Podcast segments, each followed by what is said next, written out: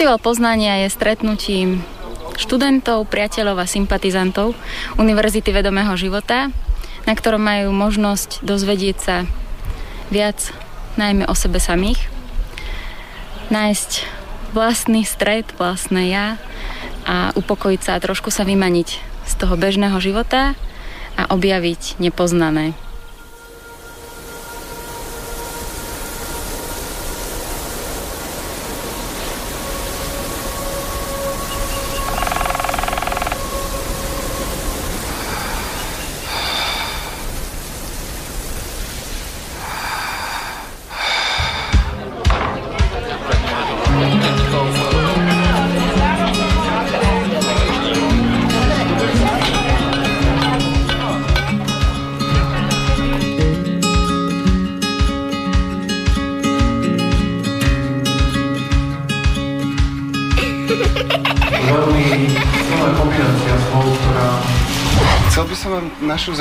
Predstaviť ako prírodnú záhradu, teda certifikovanú ukážkovú prírodnú záhradu.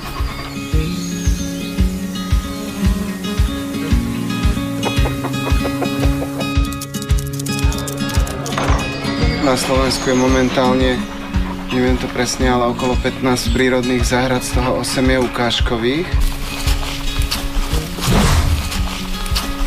Pôdza na boso je veľmi prírodzený prístup tomu, ako cítiť vlastné telo, akým spôsobom sa správať k vlastnému prostrediu. Je to niečo, čo vás ako výrazne spomalí, dorovnať sa i celé telo v, v držaní, ak sme dostatočne vedomí a cítime, akým spôsobom sa hýbeme. Na základe toho môžeme krásne pocítiť i ten vplyv prostredia na mňa, i mňa, ako sa k tomu prostrediu správam, aby som neničil svoje vlastné telo.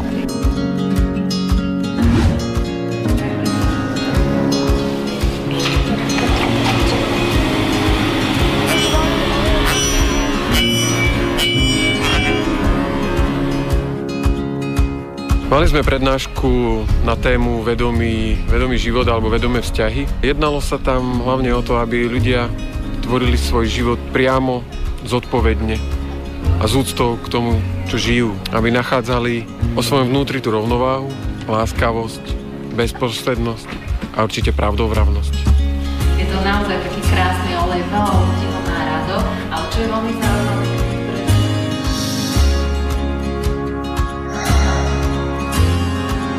Cieľom je ukázať, že aj z minimum prostriedkov sa dá zabezpečiť v akejkoľvek divočine to, čo potrebujem pre zvládnutie svojich úloh a regeneráciu svojich síl. Je to o tom, že vlastne nemusí človek mať tú najšpičkovejšiu a najlepšiu výbavu, keď má odhodlanie a vôľu k improvizácii a k zdolávaniu samého seba.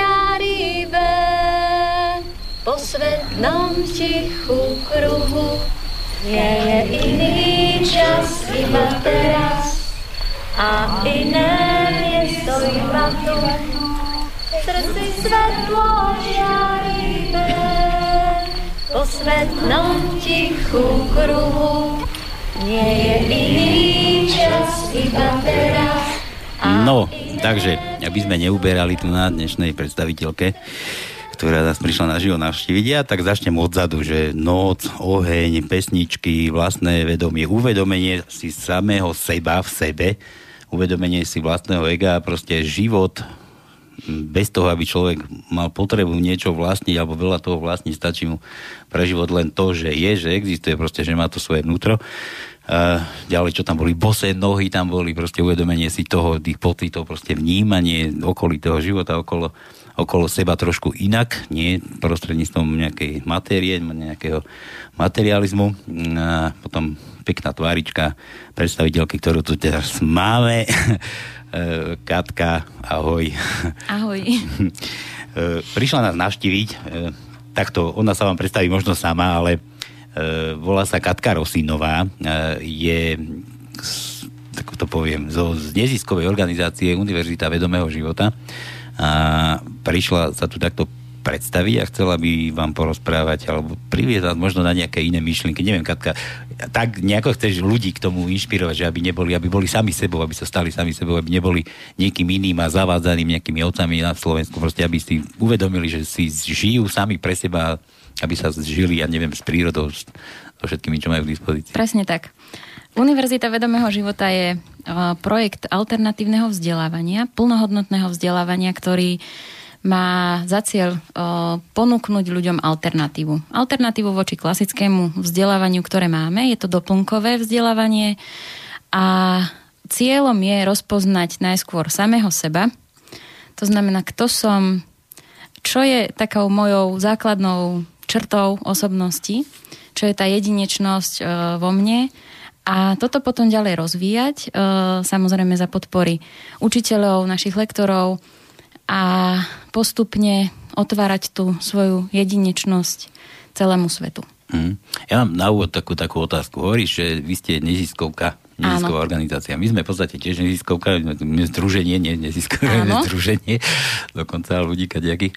Ale vy ste neziskovka, že mm, ten človek, keď si chce uvedomiť sám seba v sebe, tak potrebuje k tomu takúto nejakú organizáciu, že musí vstúpiť do nejakej neziskovky, alebo nemôže byť sám... On nevstupuje nikam. Nezisková organizácia je organizácia, ktorá, ktorá teda náš právny systém umožňuje ľuďom združovať sa. A jedna z tých fóriem združovania je nezisková organizácia. My keď sme hľadali nejakú platformu, že ako uchopiť aj do tohto systému, aby sme mohli fungovať, keďže žijeme v nejakej krajine, ktorá má nejaké pravidlá, ktoré samozrejme rešpektujeme, ale nesúhlasíme úplne so všetkým a to, s čím nesúhlasíme, tak sa snažíme vytvárať alternatívu proti tomu.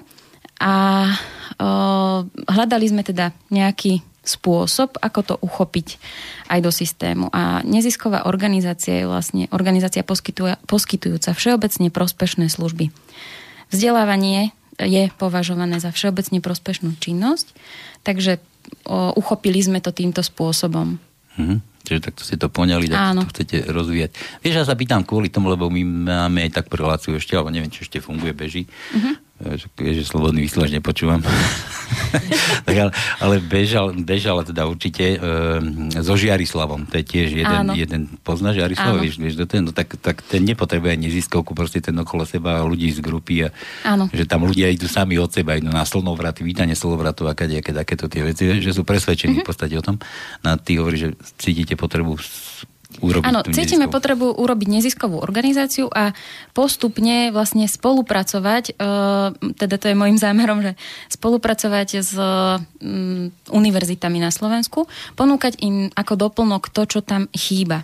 Mhm. Ale čo, o čo naozaj ten trh prejavuje záujem. Teda keď ľudia prejavujú záujem o alternatívnu medicínu, tak pravdepodobne tá súčasná medicína, ten klasický prístup k medicíne asi uh, nie je taký komplexný, mm. že dokáže uspokojiť všetkých.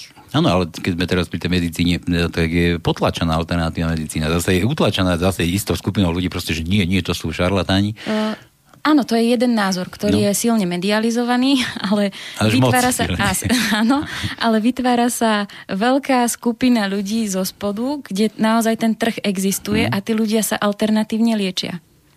Aj s výsledkami, by som povedal. Aj s výsledkami. Ale nie sú, nie sú tieto výsledky ani prístupné Áno. verejnosti. Áno. Ani, ani nejako dávané do Dokazujú do to aj naši študenti, ktorí vlastne e, minulý rok sme mali absolventov rozpoznávacieho ročníka, ktorí sa teraz prihlasovali do VED. E, Véda, to je vlastne druhý stupeň vzdelávania dospelých na našej univerzite a väčšina sa prihlásila do vedy celostného uzdravovania.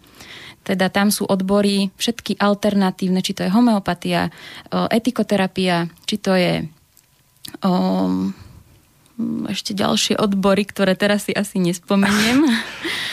celostné, celostný, je tam stravovanie, je tam o, energetické liečiteľstvo. O, sú to vlastne všetko odbory, ktoré inými technikami dosahujú uzdravenie, ale v tejto vede sa o, predovšetkým zameriavajú na, na to, čo je spoločné pre všetky odvetvia v alternatívnej medicíne.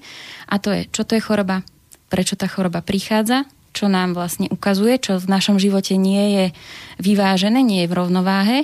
A aké sú možnosti na to, aby sme to dali do tej rovnováhy naspäť. Mm, ale je dokázané, že väčšina chorôb, čo človek má, že, že príde na, na človeka, že to, že to je z psychických nejakých takých počiatkov, že, že je, proste sú, ne, nemusí byť ani nejako chorý, ale že psychicky presvedčený o tom, že je chorý, že treba najskôr v sebe pracovať, objaviť sebe samého seba a tú chorobu zo seba psychicky vypudiť, ako by a v podstate sa takto vyzerá. Tá choroba v etikoterapii alebo v tých duchovných príčinách chorôb, keď sa pozrieme do literatúry, tak každá choroba nám niečo odráža. Také tie najzákladnejšie, ktoré, ktoré sa prezentujú. Ja neviem, keď mám problémy s očami, nevidím dobre, tak niečo vo svojom živote nechcem vidieť keď nepočujem pískami v ušiach, zase niečo nechcem počuť, čo, čo sa mi dostáva.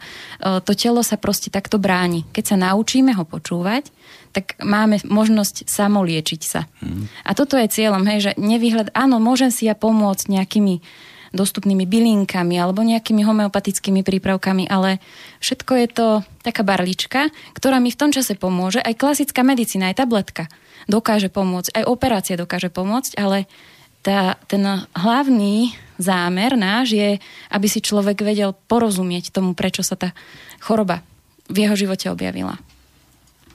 Som videl, toto sa chystáš mikrofónu, čo si napadlo. Prečo? No, že sa, si sa chystal k tomu mikrofónu. nie, nie, nie, nie. Ale pýtaj sa, Ivo. Samozrejme, tá otázka prístupu k vlastnému telu, čiže aj poznaniu sama seba, a to sa týka nielen zdravia, ale aj svojich schopností, keď dokážeme e, budiť u toho človeka tú schopnosť sa sám seba spoznávať, tak e, určite tí ľudia dostanú inú radosť zo života. Aj to nielen o živote, ale hovoríme aj o tých chorobách, lebo skutočne my sme chemická nejaká zlučenina, ktorá, ktorá e, keď sa trápi, tak samozrejme ten chemický proces sa ako degeneruje a vznikajú choroby. To ja súhlasím s tým, lebo mnohokrát aj to liečiteľstvo obyčajnými náhradnými, nie že tabletkami, akože tabletkami. Áno. A keď človek, človeku sugerujeme, že to mu pomôže, tak tomu, že pomôže, môže je to obyčajná voda. Áno, to je ten placebo efekt, ktorý, keď, keď človek uverí tomu, vlastne podstata je viera že mi to pomôže. Ale ak si ja budem do len pomáhať nejakými prostriedkami zvonka a nepozriem sa do svojho vnútra, tak tá choroba sa bude vrácať. A bude sa vrácať ešte silnejšie, ešte silnejšie, až sa to prejaví do takého štádia, že človek ostane úplne imobilný a vtedy vlastne je úplne donútený zaoberať sa sám sebou. Ja netvrdím, že tá, tá, ten stav toho človeka poznania má byť nejaký striktný, ale mnohokrát mnohí ľudia e, podceňujú svoje schopnosti, svoje sily. Napríklad manželka, nová manželka s manželom začne ustupovať. Čiže e, príde k nejakému vzťahu e, a z rôznych dôvodov začne ustupovať. A to ustupovanie je už sa dostane do fáze trvalého, Aha. dokonca do takého stavu, sa hovorí o holubičej povahe. A poznám prípad, kde tento stav ustupovania spôsobil, že dostala cukrovku. Mhm. Nikto okolo nej nemá, lebo sa hovorí, že je aj dedičný, ako taký, by som povedal, stav organizmu, že keď niekto mal v rodine cukrovku, otec, mama, že postupne aj tie deti dostávajú cukrovku. Ale to nie je pravda, pretože niektorí dostanú cukrovku a nikto okolo nich nie je a sa zistuje, že keď sa pátra po príčinách, tak sa zistí, že ten človek ako keby nedokázal, nedokázal prekročiť ten svoj tieň. Mm-hmm. Aby, aby dal najavo, že aj ja som tu, ja som tiež ten človek, ktorý by mal e, brať do váhy aj jeho, jeho, e, by som povedal, názory, ale radšej bude ustupovať a to ustupovanie niekedy nie je dobré z hľadiska nielen zdravia, ale vôbec e, vývoja, vývoja toho, toho ega, toho počkaj, človeka. Počkaj, ale potom si buchneš po stole a potom sa rozčulíš a tam zase vzniká stres, rozumieš? No hej. Zase, zase budeš... No hej, len, že takíto ľudia niekedy ten stres e, prekročia, čiže už není obyčajný stres niečo do, do, do, do, dovybojovať, ale už to je ak keby posledná, posledná možnosť. Do zúrivosti už to prechádza. No? Už eh, preháňa to, už potom pozeráš na neho, čo ti šíbe? Už, už ten stav je ako keby už nad normu toho správania. Áno, a to sú bežné situácie v živote, ktoré sú riešiteľné. Napríklad cukrovka v psychosomatike, znamená, že človek, ktorý dostane cukrovku, prestal mať takú tú sladkosť v živote. Tak prichádza formou cukrovky a že ten jeho život vlastne je taký trpký. Pozera sa naň inak, ale uh, sú nástroje na to, ako si viem poradiť s takýmito situáciami, keď napríklad partner na mňa tlačí a ja neustále ustupujem, prechádzam do role obete. To sa všetko učíme v rozpoznávacom ročníku, uh, kde naši študenti vlastne prechádzajú seba poznaním, prácou s egom. Uh, prvá hodina prebieha dnes práve v Trenčine, do večera ešte do 7. A Ako pozvánka, hej, doma to je chuť ako ešte. pozvánka. No dnes už nie, Ešte lebo to, stíhajú. to, je to od rána, ale stíhajú ešte sa zapojiť do triedy v Modre, ktorá bude budúci týždeň, budúci víkend a v Banskej Bystrici Dokonca. dokonca. Ideme to. Takže Dobre, ale- ste srdečne pozvaní. Dobre, ale zabudli sme vôbec povedať, čo ste za škola, kde pôsobíte a ako pôsobíte, pretože my tu rozprávame, že nejaké vzdelávanie a teraz sme spomínali aj nejaké mesta. Áno. Na čo to je? To je na ulici, na vlake, na Nie, stanici? nie, nie, nie, Je nie. to v škole nejakej? Je, vy, vy tam sme- prídete? My máme, my máme oficiálne sídlo, ktoré je na mojej adrese doma, keďže to je pre mňa najpraktickejšie, ale vzdelávanie máme v rámci celého Slovenska. To znamená, kde sa nám nazbiera dostatočný počet študentov. Aký, ako ich otvára- získate? Alebo O, ako... ono to ide vlastne takou ako keby referenciami zatiaľ. áno. A ja sa teraz spolieham na to, že už, už sme trošku taká väčšia inštitúcia, už aj tí študenti, už, už to tak nejak uchopujeme. Takže teraz vlastne taký, aj takýmto spôsobom, že sa prezentujeme v médiách, o, že aj naši študenti sami o nás rozprávajú, takže dozvedajú sa ľudia o tom. A o, tam, kde sa nazbiera 15 študentov, sme schopní otvoriť triedu tak, aby tam prišiel o, lektor a aby sa mohli A ľudia kde, kde vzdelávať. chcete? Kde to otvoríte? Tento rok máme otvorený rozpoznávací ročník v Trenčíne, v Súhlasím, Modre. ale kde? Na ulici? Nie, nie, nie, nie, nie. No. Máme s- dohodnutú spoluprácu s No. rôznymi centrami, či sú to nejaké jogové štúdia, či sú to čajovne, o, alebo priestory, kde sa vlastne poskytuje vz- rôzne kurzy, prednášky sa tam robia, prednášková činnosť. Či nie je na školách oficiálne? Nie na školách. Uh, tento program vlastne, uh, ten náukový, uh, základný, vlastne základná vetva univerzitná, uh, pôsobí ta- takýmto spôsobom. Že sú to naši priatelia, ktorých máme po celom Slovensku a uh, ponúkajú nám svoje priestory. Uh, štúdium je spoplatnené. Jeden uh, prednáškový deň stojí 65 eur. Študent si ho platí sám, má možnosť teda zažiť ukážkovú hodinu, ak sa mu to páči, pokračuje ďalej, ak nie, kedykoľvek môže prestať. E, štúdiu. Ale máme skúsenosti teda, že nejakých 80 až 90% tých, ktorí nastúpili aj naozaj to ukončili a hodnotili to spätne, to vzdelanie m, takým spôsobom, že dalo im to veľký nadhľad nad svojim životom, že už sa na tie situácie pozerajú ako keby z hora, že vidia tam tie postavičky, ako reagujú a vidia tie Ja divadla, ktoré sa nám v živote dejú. toto ja som tiež zistil, že to chýba v, podstate v celom procese vývoja našej spoločnosti, nielen v tom vzdelávaní, ale tým, že chodíte do nejakých priestorov, oficiálne školy nebojujú proti vám? O, No to som sa chcel opýtať, že prečo ste ako tie školy, že tie, ja si myslím, že asi by práve, že budú, jak to navraj, že budú tlačiť, že nie, my nie, my ideme oficiálne vzdelávanie. Toto je vlastne koncept, ktorý je pre dospelých. Teda máme študentov od tých 18 až najstarších, sme mali, neviem, po 70 Je to vlastne dobrovoľné. A o, samozrejme našim zámerom je ísť aj do škôl, ale to už je zase taká tá druhá časť tej našej činnosti, ktorá ešte sa len pripravuje a bude sa rozbiehať. Toto je základná vetva, ktorá je vlastne mm, taká uchopujúca, že tam vznikol, vznikol najlep, najväčší taký dopyt po týchto službách, tak sme uchopili najskôr to, postupne tam teda ukresávame tie naše hr- hranice, mantinely, že akým spôsobom fungovať a tak, aby sme boli zladení aj so študentami, aby sme im dali to, čo potrebujú a aby sme aj odovzdali to najlepšie zo seba. Mm. Predpokladám, že sa vám podarí urobiť to, lebo ste pred chvíľou povedali, že 80 ročný, lenže tých 80 ročných už netreba vzdelávať. Tu treba... Sa daj na toto, no. Oni Len sa kľudne. Dobre, dobre, doby vzdelávať, ale ja stále tvrdím, že ten začiatok vzdelávacieho procesu, ten začína v v rodine, Áno. potom pokračuje tak v škôlke, teraz má štát nejaký záujem rozvíjať, hlavne pre cigánske deti, aby dostali ten základ, ktorý je potrebný na ďalšie vzdelávanie. Ale ten systém, aj mne sa stále ešte nepáči, to, to je také umelé, to je niečo, čo nutíme tie deti. Stále mám na mysli ten stav, že keď prídu deti a sa rozprávajú rodičia s deťmi, matematika, to je strašiak aj pre rodičov, aj pre deti. Ale prečo strašiak? Veď to je základ budúceho v podstate poznania sveta a my sa bránime e, robíme z toho trašiaka a preto musíme nájsť nejaký spôsob, ako zmeniť to myslenie. Vzdelávaní, vzdelávacom procese. Vzdiel- A nie 80-ročného chlapa presviečať, že to je pravda. Ale tak to je na dobrovoľnej báze, keď máš... Ja na viem, ja dobrovoľnej viem, báze a vlastne my ich nepresviečame, my im dávame nástroje na to, ako uchopiť svoj život.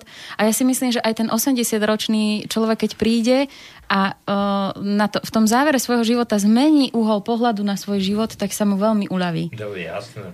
A, ale vlastne v Môže tomto kontexte... aj nebude tak chorý. Možno ani veď tak, no samozrejme bude si vedieť poradiť s rôznymi, s rôznymi chorobami, ktoré ho v živote postretávajú.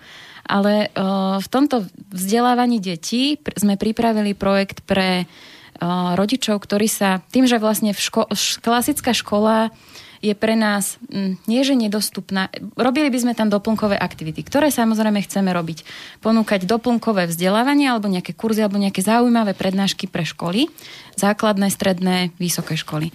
Ale pre ľudí, ktorí naozaj chcú e, svojim deťom dať úplne iné vzdelanie, od malého malička, od škôlky, tak sme pripravili projekt, ktorý sa volá Prírodné družiny.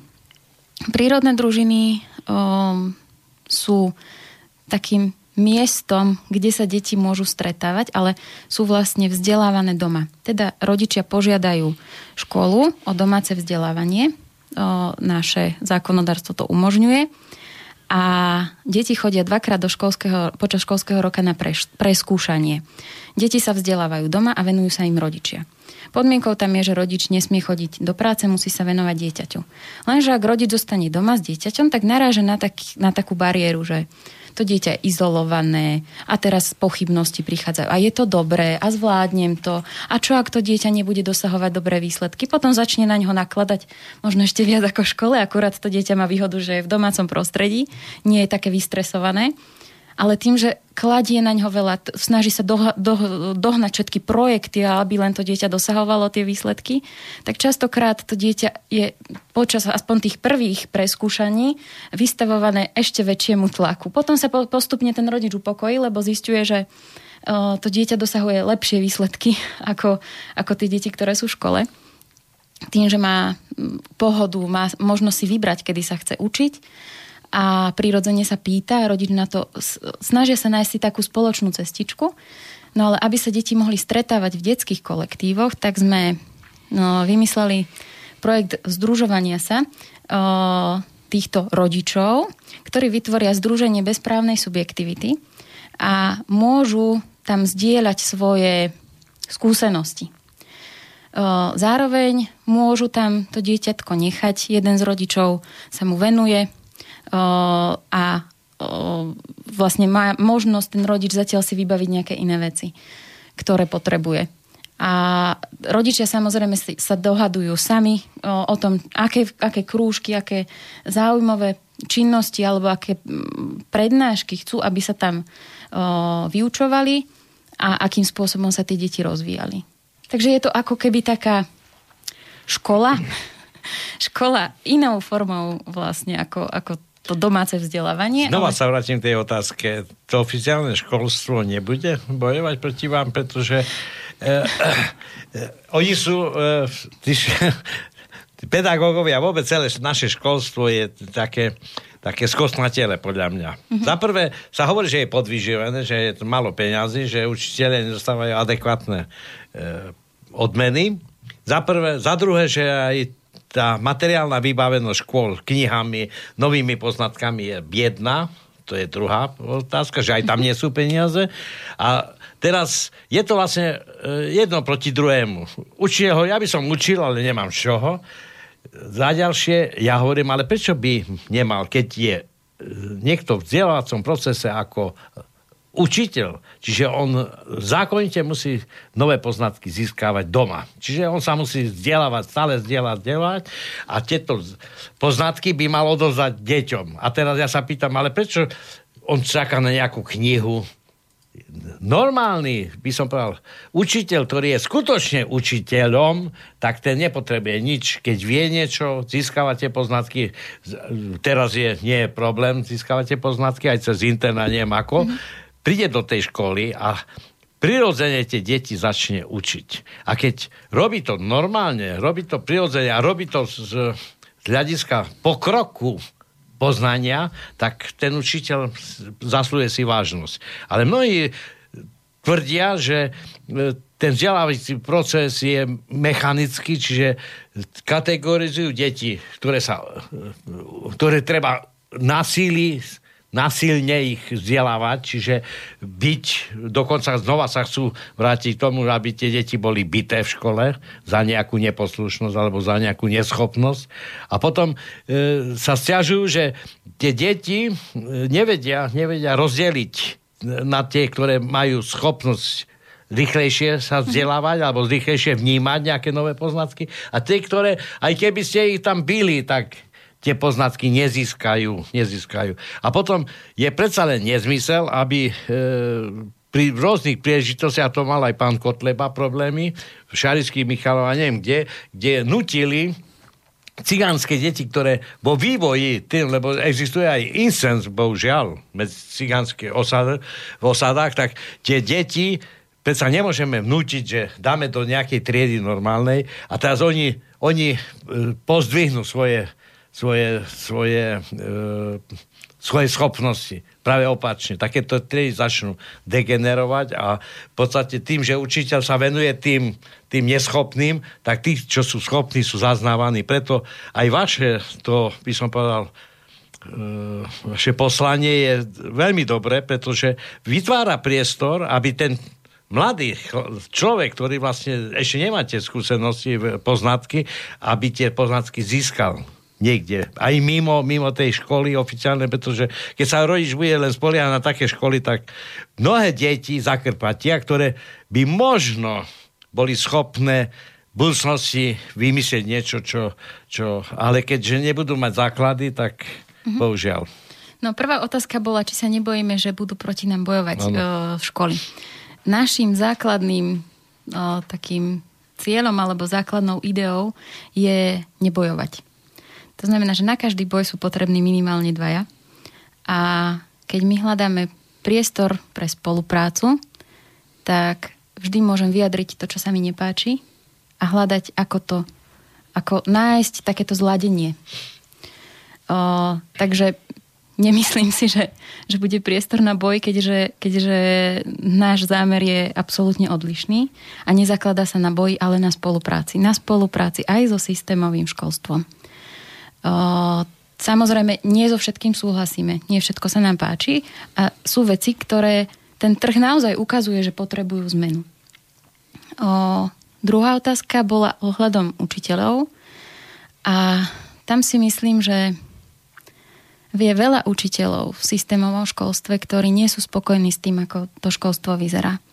Keď si predstavíte, že učiteľ musí absolvovať rôzne školenia, aby získal kredity, musí vypisovať nezmyselné tabulky. Koľko priestoru pripravovať si, ak naozaj, keď on chce sa venovať tým deťom, pripravovať si doma tie podklady. Potom je nespokojný s tým, že on pracuje v práci, ešte doma, nie je za to náležite odmenený a ak sa chce venovať naozaj tým deťom, tak musí pracovať aj doma. O, toto si myslím, že je nezmysel. O, ja som sa vždy snažila vyhýbať aj v bývalej práci tomu, aby sme o, nejak vykazovali svoju činnosť. Buď tá práca je urobená, alebo nie je urobená, to vidno hneď. Takže o, keď ten učiteľ celých 45 minút tej vyučovacej hodiny sa venuje deťom, získava si prirodzenú autoritu, nadvezuje s nimi kontakt A nie tak, že príde, prvú, prvých 10 minút musí niečo vypisovať, potom zapisovať do triednej knihy, čo všetko sa učilo a vlastne sú to len nejaké štatistiky, ktoré prichádzajú na nejakú inštitúciu, ktorá ich potom vyhodnocuje. Zase sa tam vytvárajú umelo pracovné miesta, ktoré sú nezmyselné podľa mňa. To je taká, taká zlá myšlienka tým, že štát cez svojich úradníkov hovorí, platíme školstvo, tak chceme, aby aj sme kontrolovali, ako tie peniaze sú míňané. Ale tá kontrola bohužiaľ nie je domyslená.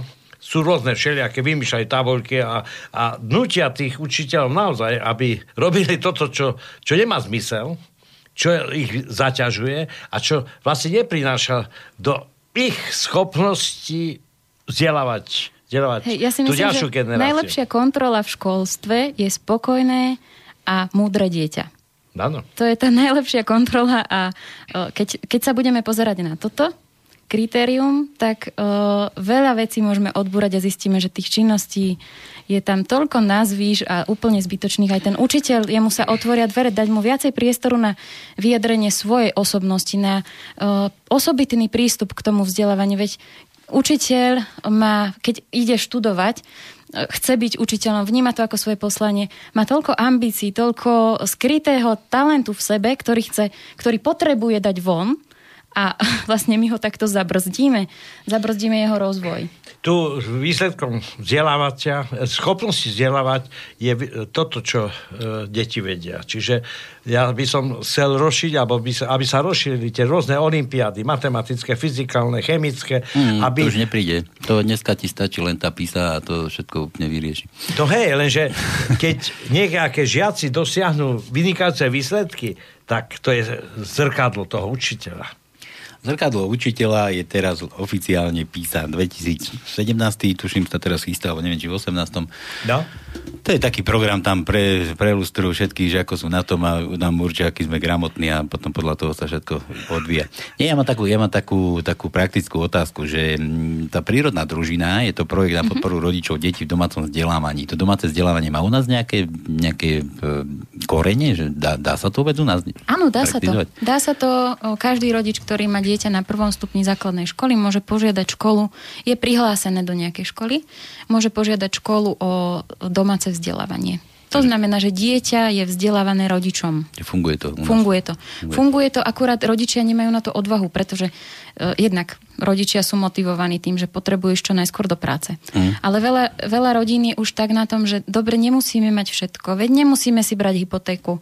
Môžeme sa venovať rodine. Už to myslenie trošku je iné, aj tým, že veľa ľudí odchádza z toho systému ako keby do nejakej alternatívy, alebo teda chce žiť trošku inak a vymaňuje sa z tohto celého tlaku a oslobodzuje sa ten národ. Tak toto aspoň ja vnímam. Mhm. Takže dvere sú otvorené. Dvere sú otvorené. Ak rodičia majú nejaké pochybnosti, tak smelo nás môžu kontaktovať, alebo ak majú záujem vytvoriť v nejakom regióne o, takúto prírodnú družinu, kde by sa tí rodičia mohli vzdelávať, že ma, poznajú mamičky okolo seba, sú tam dve, tri, ktoré majú takýto zámer, ale o, nemajú silu ani schopnosti, vedomosti na to, že ako to uchopiť, tak aby to bolo vlastne v systéme našom aj právne podchytené, aj aby teda sa nemuseli báť, že sú vystavené nejakému riziku nejakej kontroly alebo niečoho takéhoto, tak vieme im s týmto pomôcť. Jasné. Potom ma tu zaujalo taký zákon a sloboda v rovnováhe.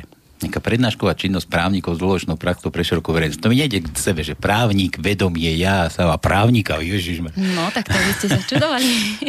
ja sama som vyštudovaná právnička, hoci sa tomu nevenujem o, už ďalej, ale teda veľmi veľa o, Ale ja to nemyslím živote. tak, ja som myslel tak, že, že ja si uvedujem sám seba. Ja, že by som právnika, tak potrebujem. no. O, v každom, v každej činnosti vlastne sme Jasné. o, s tým konfrontovaní, že už len keď si kupujem dom, tak je lepšie, aj keď je to domček, chalúbka na lázoch, práve teraz sme riešili taký problém tento víkend, že pani si kúpila dom a mala tam nejaký, nejaký problém naozaj právny, kedy chce odstúpiť od, mluvy, od zmluvy, ale uvidíme teda, že či to bude možné, pretože zmluvu, ktorú podpísala, je nevýhodná.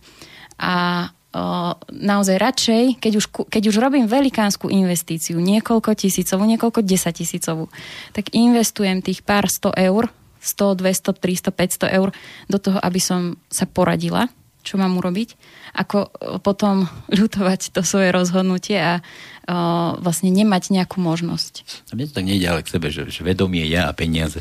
A ešte 100 tisícové, teraz rozoberáme 100 tisícové investície. No, toto vzniklo ako podnet od samotných právnikov, ktorí Ja nemyslím toto, toto vaše advokácii. vzdelávanie, ale že tak, že keď si niekto uvedomuje, chce žiť v súlade s prírodou alebo čo, tak no, niekde... Ten život v súlade s prírodou, to je taká idylka, hej, že ľudia si to idealizujú, ale našim zámerom o, je tam samozrejme široký priestor, čo si z toho ľudia všetko môžu vybrať pod pojmom vedomý život rozpoznanie ega. Ale to je normálne žitie v bežnom, den, každodennom živote o, len s iným prístupom k tomu. O, že ja nemusím meniť, nemusím sa odsťahovať na lazy, môžem žiť pokojne ďalej v meste, akurát tá miera mojej slobody a ten pocit slobody bude oveľa väčší. Hm. Už nám prišiel aj mail, píše nám Eva, Evka. Dobrý podvečer, to smieva. Som bývalá vysokoškolská učiteľka, ako vás počúvam, tak máte niektoré zlé informácie o obsahu a metódach vyučovania na základných a čiastočne aj na stredných školách. Na základných školách je to prednostne o metódach, akými budeme deti učiť a v tom je slabina súčasných učiteľov a nie materiálnej podpore. Aha, čiže tam ide o metódy. A čo ste prezentovali pred chvíľkou je súčasťou vedeckého vzdelávania vysokoškolských pedagógov. Aj, rodinných vyučova- aj rodinné vyučovanie má mnoho úskalí, hlavne v súťaživosti pri získavaní vedomostí. Pekný zvyšok nedele. Eva. Tak, Ďakujem za, za názor. O, takže nie je materiál to, no, a pe- peniaze, ale, ale, a zaplatenie učiteľov, ale No ja met- som- metódy, aký vy... Ale ja som aj netvrdil, že učiteľia... Ale ono, ono, je- ono je to v podstate fakt, že, že ten učiteľ má dané, že takto to budeš učiť, takto budeš postupovať, inak ani pán Božko ťa ochraňuje. Samozrejme, Lebo ale... pôjdeš preč. Tak... A stále som tvrdil, že iba tí učiteľia buď, uh, boli v mysliach uh, po mnohých rokoch a si spomínali na tých učiteľov, čo im niečo dali. Áno. Ktorí, ktorí uh, im vnúkli tú schopnosť sa niečo prijať, niečo sa naučiť.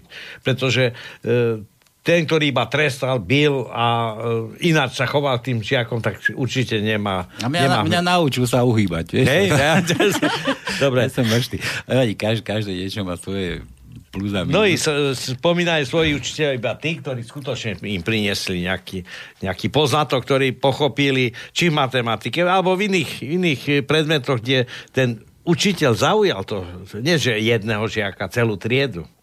Hm. Nič, vráťme sa, vráťme sa opäť k tým právnikom, čo sme tu rozpitvali trošku, e, že pomáhajú riešiť spory títo právnici, advokáti na vedomej úrovni, nielen zastupovať klientov na súde, ale že sa im snažia objasňovať, že prečo sa to stalo, Áno. čo mu sa majú vyhnúť v budúcnosti. Také. E, Je to len, hm, to sa chcem opýtať, že tá, je to len na nejakej individuálnej úrovni, že len taký, kto má nejaký problém, alebo s tým problémom... Každý, každý, kto má záujem, tak môže osloviť takéhoto vedomého právnika. A počkajte, ale to je ako normálne, ako ten váš seminár, proste, že urobíte E, nejaké... Toto nie je seminár, to je poradenská činnosť. Jednak sú to advokáti, e, volá sa to vedomý sprievodca právnym sporom, kedy ad, skupina advokátov normálne poskytuje ďalej, naďalej služby, akurát ako doplnok k tomuto, tam sú, že robí im zmluvy, poradenstvo, ako klasický bežný advokát s tým, že dodržiava všetky etické normy, ktoré on je povinný dodržiavať. A okrem toho, ak má človek záujem, zistiť, prečo sa mu toto v živote deje, tak tým, že je našim absolventom, už vie, vidí teda, že aké sú tam súvislosti a dáva mu, dáva mu tipy, že možno preto, lebo takto, takto, takto si potr- e, riešil v živote predtým. Proste to je také ten, ten karmický e, následok, alebo ako to nazvať, e, Takže to má taká právnická pomoc s duševnom. Ešte. Áno, áno. To je Podporu taký duševnom, doplnok, hej. že keď človek naozaj je vedomý a rozmýšľa o tom, že prečo sa mi to stalo, prečo, ja neviem, sa rozvádzam, prečo mi ten manžel zrazu robí takto zle Mhm. a ja sa cítim ako obeď, tak uh, chce mi zobrať deti, prečo sa mi to deje. Tak uh, ten právnik mu poradí, čo vo svojom živote má zmeniť, uh, ten uhol pohľadu, uhol myslenia a konkrétne aj nejaký typ správania, aby sa mu to už ďalej nestalo. Teda, aby nedoriešil ten problém len na súde, o, tým, že dospejú k nejakému rozhodnutiu, ale aby si to vyriešil aj na tej vyššej úrovni. Hm, A takíto právnici existujú? Áno. Lebo ja mám za to, že právnik je preto, aby za niekoho obhajoval na súde, či je vrah, či není vrah, proste, ale vysekal ho z toho a zobral za to prachy a čau. Áno, ono, e, títo ľudia, ktorí sa zaoberajú vedomým životom, sú prierezovo vo všetkých ob- oblastiach. Aj v medicíne sú lekári, ktorí štandardne liečia, ale ak, prí, ak príde pacient, ktorý sa pýta, tak mu poradia aj takto. Mhm, takže takýchto právnikov vy tam Áno. máte. Takže takto dovedomie. Ja som sa stále som si myslel, že, že tie príčiny, že aby pomohli pochopiť, že, že prečo sa mi to stalo, že no lebo si nepodpísal túto, takýto papier, toto si si zle preštudoval, že to takýto Nie, nie, štýl, nie, to ide, nie, to ide nie. do toho To duchovna. ide do, toho, do tej duchovnej príčiny Mhm. toho konkrétneho problému. Jasne, takže rozpitvajú Áno. toho svojho klienta ako pacienta. Hej, ale on tam prichádza s tým zámerom, že presne toto potrebuje, presne toto chce. Samozrejme, keď e, ten človek chce len štandardnú zmluvu urobiť, tak Áno. ten právnik mu spraví len zmluvu. Ale ponúkne mu aj takéto niečo. Áno. Lebo ešte som si predstavoval, že ste tu rozprával, že, že mm, to štúdium, tá veda, že idete otvárať nejaké Mhm. triedy, že, že to je také niečo, že príde právnik, naslačkuje sa 15 ľudí, kto má záujem a že bude prednášať na Áno, túto toto tému. bude časom. A? Zatiaľ máme vlastne vedu celostného uzdravenia, vedu zákonov bytia, myslenia a vývoja poznania, to je taká filozofia.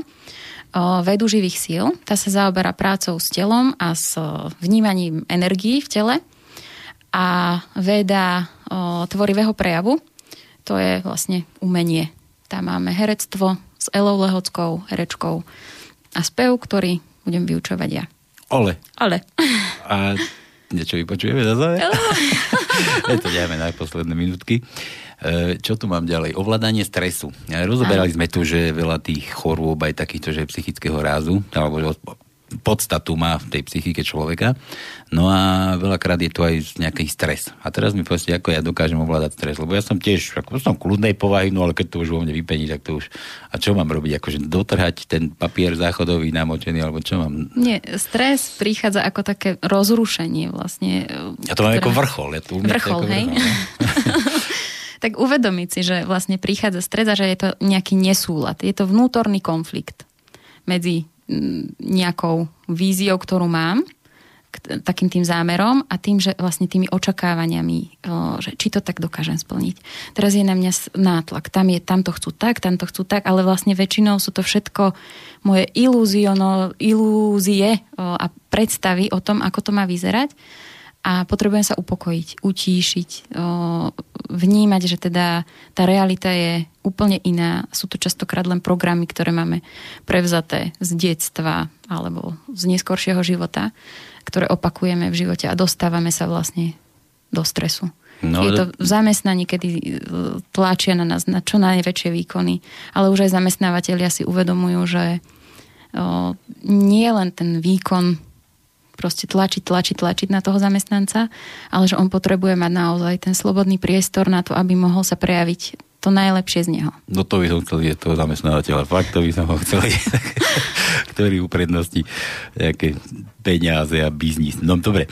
E, tak tento stres, to je akože môže byť aj u mňa, že ja, že ja si ho sám sebe vyvolám, ale má to aj taký druhý faktor, že ten zamestnávateľ treba stlačí, alebo okolie tlačí, Áno. vôbec celý systém, v ktorom žijeme, že tlačí na takéto stresové veci a s týmto nemieníte nejako pohnúť, už keď ako by ste už boli taká lepšia organizácia. My, myslím také, že, že človek musí chodiť do práce, lebo keď nebude mať peniaze, tak je stratený, proste nevybaví nič na úrade, musí mať ten občianský preukaz. Bez toho sa ne, no proste takéto. Áno.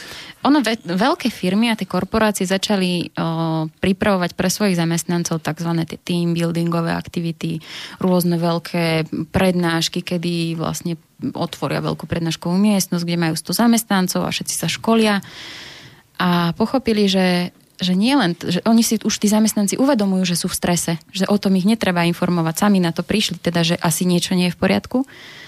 A, a dokonca im už nestačia ani tie nástroje také, že ako, ako sa ukludniť a ako proste vypnúť, ale už potrebujú ísť hĺbšie, pochopiť to, že prečo to vôbec prichádza. A toto všetko im vieme vysvetliť. O, celý ten mechanizmus, ako to funguje. Naši lektori sú pripravení pre akúkoľvek veľkú firmu, malú firmu, ktokoľvek zo zamestnávateľov potrebuje prísť o, na prednášku, o, vyškoliť jednak zamestnávateľov a zamestnancov tak, aby sa zvýšila produktivita práce, aby zamestnanec bol spokojný, No motivovaný. zase idete pomáhať zase len tým zlým. Zlým. No ako aj tým zamestnancom, ale len tým zlým, že zvýšia produktivitu práce. A, a, To nie je, že zlý.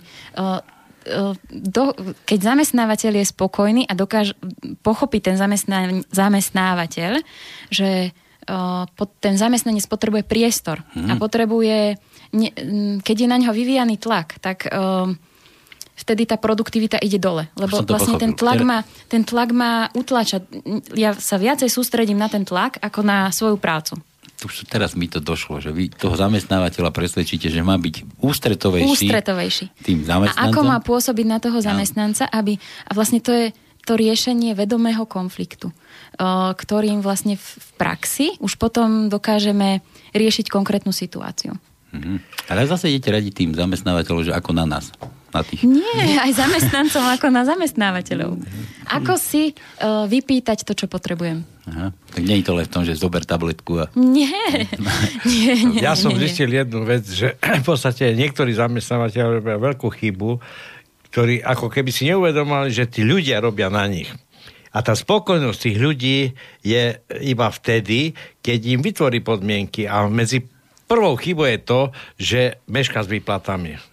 Z jakých dôvodov, buď nemá peniaze, alebo zle, zle eh, by som v tom podnikateľskom eh, Čaká, čaká, tej na, činnosti je- čaká, čaká na zákon, kedy zamestnanec bude musieť platiť za to, že Hej, chodí do práce. hej. Tak. A teraz ja som vždy povedal, keď ten zamestnanec dostane tú adekvátnu odmenu a na čas, tak určite lepšie bude pracovať pre toho zamestnanca, ako keď nedostane výplatu, niektorí meškajú 2, 3, 4 mesiace, bo poznáme také prípady, a potom zamestnávateľ chce, aby ten človek robil naviac, aby prišiel na cez čas a ako chce, aby ten človek prišiel s radosťou a robil pre toho zamestnávateľa. lojálny, aby bol. Hej, hej. Hej, len väčšina o, zamestnancov v takejto situácii reaguje o, v tej emócii strachu. No. Že neprišla výplata. Uf, firma má asi problém. Uf, teraz by som sa nemal ozvať, lebo ma ešte vyrazia. Budem medzi prvými. Áno, ne? budem medzi prvými na rane, čak ja nemôžem nič povedať. No a a? vlastne to je to potláčanie seba samého, že ja mám potrebu a ja chcem, aby to moje bolo rešpektované. A o, keď je človek prirodzene naladený na tú frekvenciu, že o, mám svoju hodnotu, poznám svoju hodnotu a viem si vypýtať to, čo potrebujem, tak ten zamestnávateľ jednoducho nemá šancu reagovať vybračne, keď som na tom nejakom nastavení tak, aby, aby mi neumožnil to, čo ja potrebujem. No Niekedy je to naozaj len o tej diskusii, že nebáť sa povedať, že neprišla mi výplata. Ja potrebujem si zaplatiť účty, ja sa cítim z toho zle. Mhm. Nie tak, že prečo si mi neposlal výplatu, ale teda vyjadriť to, čo ja cítim. Nie o, m, útočiť na toho zamestnávateľa, ale vyjadriť to, čo ja potrebujem. Nám, nám keď vybroval teraz telefon. Áno. Počkajte, ja vás musím prerušiť, lebo nám zleze dole. Halo, halo. Ja som chcel Borisa Koroniho, prosím vás. Ale nech sa páči, to- to- volajte mu na súkromné číslo, nevyrušujte tu teraz. Dobre, tak, no, môžeme pokračovať. Uh, kde sme skončili? E, o to, o to, o to, o to Vzťahu zamestnávateľ, zamestnanci. Áno, áno. Teda keď zamestnávateľ pochopí, že aj ten zamestnávateľ má prírodzené potreby a on, oni chcú nájsť ten, um, taký ten konsenzus, hej, že zamestná, zamestnávateľ chce mať čo najväčšiu produktivitu, čo najväčší zisk dosahovať. Ale uvedomuje si, že na to potrebuje spokojného zamestnanca. Nepozná mechanizmy, ako na to možno, hej, že sú takí zamestnávateľia. No nás poznajú jediný mechanizmus, vypadni, dá, tam, tam postojí šor a ďalších 20, ktorí prídu miesto teba. No len takéto správanie mu potom o, vlastne vytvára situáciu, že, že stále sa mu deje, keďže toto je vedomý konflikt, stále sa mu deje, je to konfliktná situácia, do kolečka sa mu to bude opakovať. Hm. Lebo ak nezmení svoje správanie, ak nezmení svoj prístup k tomu zamestnancovi, tak on ich tam bude mať do nekonečna. Takže ak sa naučí spolupracovať s ním, tak neexistuje priestor na to, aby sa nedohodli. Vieš, Pálo, e, aj tá otrepaná myšlienka, že e, za bránami stoja šory, už aj na Slovensku neplatí, pretože už No, bohužiaľ počkaj, sme... tak už na Slovensku nie, ale počul si Richtera, že už ďalší, že Rumunov Eh, dovezeme. tak Rumunov, dobre, Kade- lebo ešte. situácia je taká, že teraz zamestnateľia by aj potrebovali z nejakých kvalifikovaných pracovníkov, ale nedých. No sa všetko vymyslo, zostarlo, ušlo, e, pracuje to v- v Čechách, boh vie kade, tade. E, E, tu samozrejme sme sa dostali do európskej, e, do európskeho spoločenstva ako chudobní príbuzní, pretože naše výplaty sú bohužiaľ také a každý hovorí, dobre, tak to nielen učiteľi, ale aj robotníci hovoria, tak tu zarobím, dajme tomu 600 a za hranicami 1800, 2000, 3000 v Nemecku za takú istú robotu. A vzniká nespokojnosť, samozrejme otvorili sa hranice, ľudia poutekali a teraz keď tu e, potrebujeme nejakých kvalifikovaných pracovníkov, pretože nielen vedcov, Áno, nielen áno. právnikov, pardon, ale potrebujeme tu skutočne tesárov, murárov a tak ďalej a tak ďalej. Samozrejme, lepšie kvalifikovaných, pretože už aj tá murárska práca, alebo tá, tá stavebná práca, činnosť je už iná, odbornejšia, už je sadrokartón a tak ďalej, nové systémy, čiže aj tam treba, aby sa tí ľudia vzdelávali a boli schopní, ale tu nám skutočne treba aj takých, ktorí majú šikovné ruky, dvíhať a by som povedal vzdelávať, aby, aby robili tú robotu. Učíme sa na vlastných skúsenostiach asi najlepšie. A skúsenosťou nášho národa je to, že vlastne po určitom období, kedy boli tieto ako keby mm, top o, pozície pracovné, či sú to lekári, ekonómovia, právnici, tak každý v rodine tým, že videl, väčšina bola robotnícka trieda, tak uh, každý mal tú ambíciu, áno, ja by som chcel byť tiež tam. Ale nemôžem si to dovoliť, nepochádzam z, z takého zázemia, že naša rodina by to mohla financovať. Takže uh, tí ľudia mali prirodzene ambíciu. Túto ambíciu preniesli na svoje deti. Budeš študovať, lebo sa budeš mať lepšie. Lenže naozaj to budeš študovať, budeš sa mať lepšie. Vyštuduješ právo, hoci, hoci ťa to vôbec nebaví a uh, hoci tvoje úplné nadanie je, ja neviem, tesár a vieš robiť parádne s drevom, a, ale budeš právnik, lebo to je perfektné. Takže toto sú tie želania rodičov, ktoré preniesli na svoje deti a o, umelo sa vytvára veľká skupina lukratívnych povolaní, vyštudovaných absolventov, ktoré, pot, ktorí potom končia buď na úrade práce, alebo o, končia v zamestnaniach a v pozíciách, ktorých vôbec nechceli byť. Viete, Počkajte, eh, počkajte, počkajte, počkajte, neroberajte, máme tu zase ďalší telefón a dúfam, že nebechce zase koronio. No, počúvame ťa, halo. No čau, čau, ťa pozdravujem. Jo, to si ty, ale k veci, No. Peťo. Je, jasne, Ja. ty si jak Boris. No veď, dobre, dobre, ja len pre istotu, počúva, no, daj a, pre Katku otázka. No. Vy si myslíte, že ten zamestnávateľ potrebuje po, mm, zamestnanca, ktorý je spokojný, alebo ktorý je poslušný? Ja, taká otázka. Hej? Jasné. No a čo si myslí, myslíte o tom, že všetko je to o Ne, bože môj, o terajšej výchove v tých rodinách, veď to, veď to, tým mladí, veď to je úplne o niečom inom, čo kedysi bolo. Neviem, jak, jaká, ako ste vy bola, že rodičia, akých máte, hej, a, uh, Ako vás viedli k životu? áno, presne tak. No. Tak, tak. Ja, ja len také otázky mám. Ďakujem pekne, nech sa darí, držte sa. Čau. Ďakujeme krásne. Ja som iba jednu vec chcel povedať, že tu dejak sa eh, vymklo z, eh, z pozornosti, sa preferujú tie činnosti, ktoré nie sú ako, ako neprinášajú ako prínos ako do HDP. Čiže športovci sú neprimerane platení, herci sú neprimerane platení, nechcem hovoriť aj vládni úradníci, všetci tí, ktorí nevytvárajú hodnoty, ale žijú z tých hodnot. A títo sa dostali nejak na povrch a tí, ktorí tie hodnoty vytvárajú, sú zaznávaní a utlačaní. Ale postupne budeme, budeme plakať nad tým, že nám nemá kto tu priniesie tie peniaze. Aby sme si ich mohli rozdielovať. Tak. Môj názor je taký, že je to vlastne celé o tom, že tá spoločnosť si ako keby ten trh, hej, že ten trh je potláčaný, ale umelo ovládaný tou vládnúcou vrstvou, ktorá si sama rozhoduje o tom, ako to bude vyzerať. A rozdielovať. A, rozdielovať. Niečo, Eh, čo len... nepriniesli do spoločnej kasy. Áno, len uh, toto vidíme, ako to funguje a vidíme, že vnútri, pod, pod touto vrstvou, vzniká ako keby vlastný svet. Nový, hej? Že tam sa tvorí nová spoločnosť, ktorá je základom toho, že v ďalších rokoch táto spoločnosť bude silnieť, pretože sa tam s- sústreďujú a zhromažďujú ľudia, ktorí naozaj chcú robiť to, čo vedia, veria tomu, že vedia to robiť, hoci na to nemusia mať vzdelanie, je to ich práca naozaj, ktorá vychádza z ich podstaty, robia to so srdcom. Takže v podstate taký, že celý systém, ktorý je zlý teraz nastavený, dá Ja nehovorím, že je zlý. Sú v ňom určite dobré prvky. Je to škrupina. Ja myslím, že to je škrupina, ktorá nám bráni sa rozvíjať. A, a, Áno. a, a vy hovoríte, že tam pod tým sa niečo také, že niečo začína bublať ako sopka, až to raz pukne Áno, a to áno, vylezie áno. na a to povrch. vylezie na povrch.